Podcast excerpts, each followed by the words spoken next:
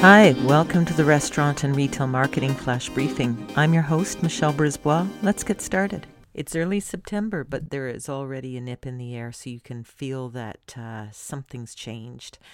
And the debate these days is what's going to happen with Halloween given the pandemic. Some cities are saying, nope, it's canceled. Uh, Dr. Bonnie Henry, who is a Canadian hero uh, based in BC, she is the, uh, the head of the pandemic health force there, uh, is saying that Halloween is not canceled, uh, recommending ways to do it safely. But let's look at Halloween for adults.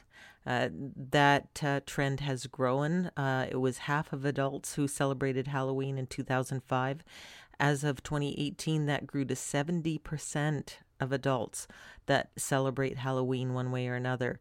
It's fun. It's a chance to live in someone else's skin. Uh, it's one of those holidays that's pretty low pressure. There's no dinner with the in laws required or gift giving. You just get to have fun kind of feels like we should have it this year. So, what could you as a restaurant or a retail store do for your customers? Maybe reverse the trick or treat. Maybe you deliver the meal to them.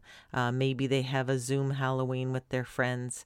Uh, so, think of some themed meals. Um, again, there's the classics, the dirt and worms, and you know pizzas. You can do all kinds of things to uh, really tap into the to the holiday.